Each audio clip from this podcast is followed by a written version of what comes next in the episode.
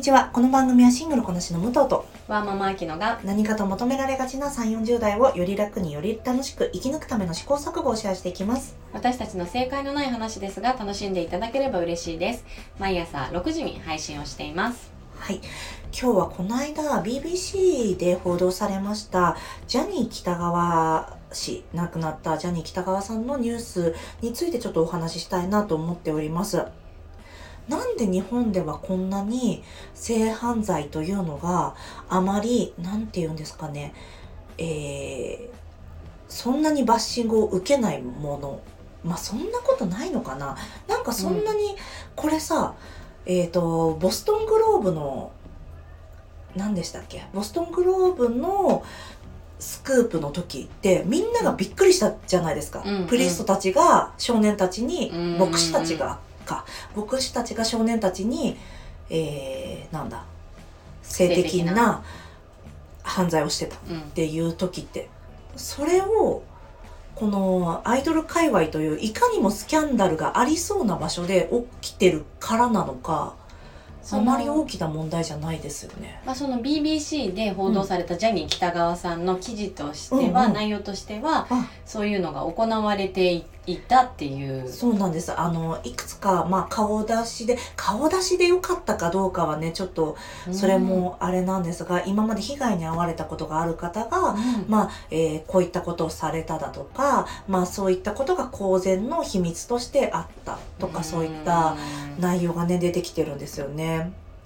で、これさ、あの、MeToo の時もそうなんだけど、MeToo ってピューリッツァー賞を取ってるのね。うんうんだから日本でやったら、もっと何か、なんだろう、日本でやる気概のあるネタだと思うんですよ。うんうんだけど、あんまり報道されないのと、あと、私これ友達に言っても、うーん、まあ知ってたけど、へえ、ふーん、みたいな、なんだろう、そんなに、うなんだろうな、なんか変わってほし、その世界が変わるべきであるみたいなことは、ニュアンスとしてそれ含んでこないんだよね。だから、あんまり興味関心が持たれないのかなと思ったんです。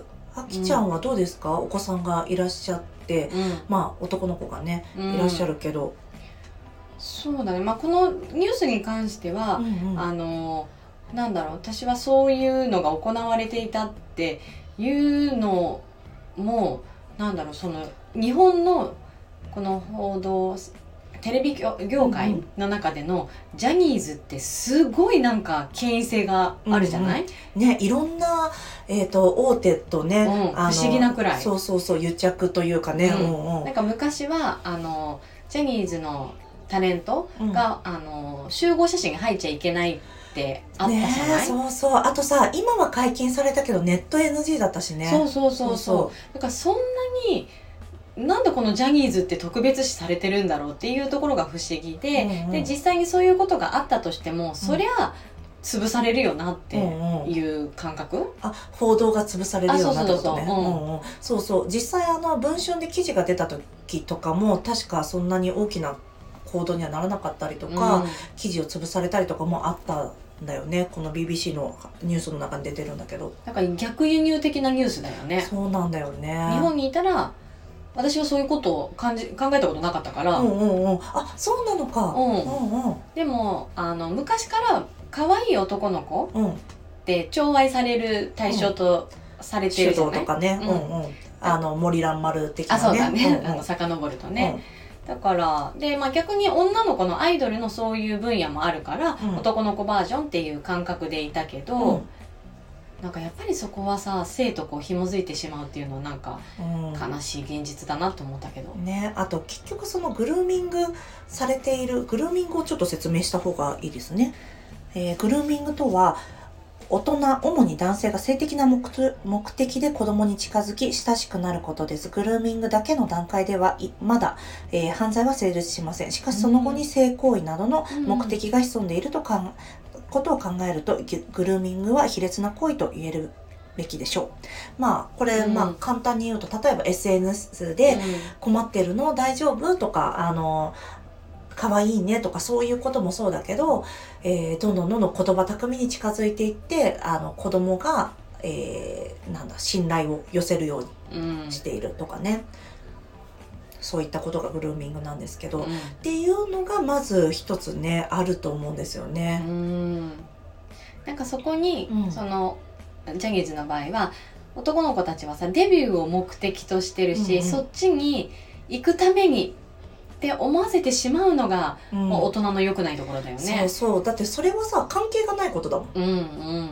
なんかもちろん人間同士だからさなんだろう。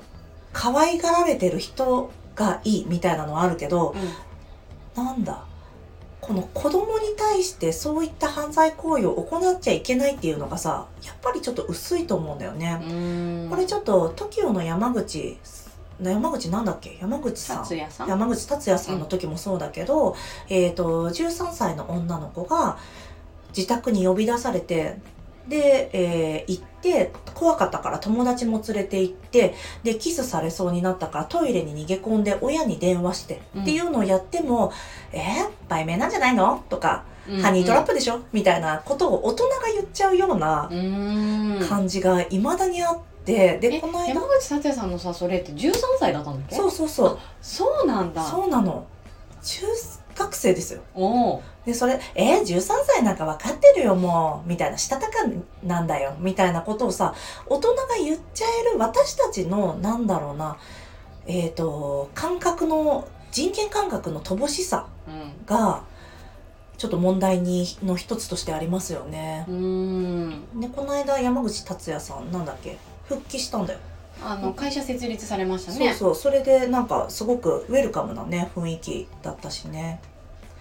そう。でさっきもあきちゃんにちょっと言ったんですけど日本は性的同意年齢が13歳なんですよ。それびっくりするね。そう。そうなの。だからこの同意って本人が言ったらうん。どんな、なんだろうどんな支配関係にあっても同意してますって言ったらそれは犯罪じゃないんですよね。淫行とか条例はあるけどね、うんうん。そうそうそう。だからさあのたなんですかね。そういったところからしてあの子供を守るような法律になってないんですよね。ねえ。じゃあそれなら13歳までに必要な性教育できているかっていうとやっぱりまだまだ教育間に合ってないと思うしまあ、我々親とかうん。周りの大人もね、その感覚でいなきゃいけないよね。ねでちなみにあの当たり前のことだけど13歳なんて国はねほとんどないんですよ。あのここの間お隣韓国もだ14歳か13歳かだったんだけど12年ぐらい前に16歳までに引き上がったので、なのでね私たち日本のまあ子供たちはまだまだねそういった面で安全と言えないうん部分があるんですようね。ん。すごいと思いませんか？ねえこの、ね日本で13歳っていう、うん。そこのすごいズレを感じますね。ねえ。そうそう。なのにそれをさ大人も知らないじゃん。うん知らなかった。そうそう。だからさなんだろうな。子供の安全に対して私たち大人が気を払えてないんだよね。うん。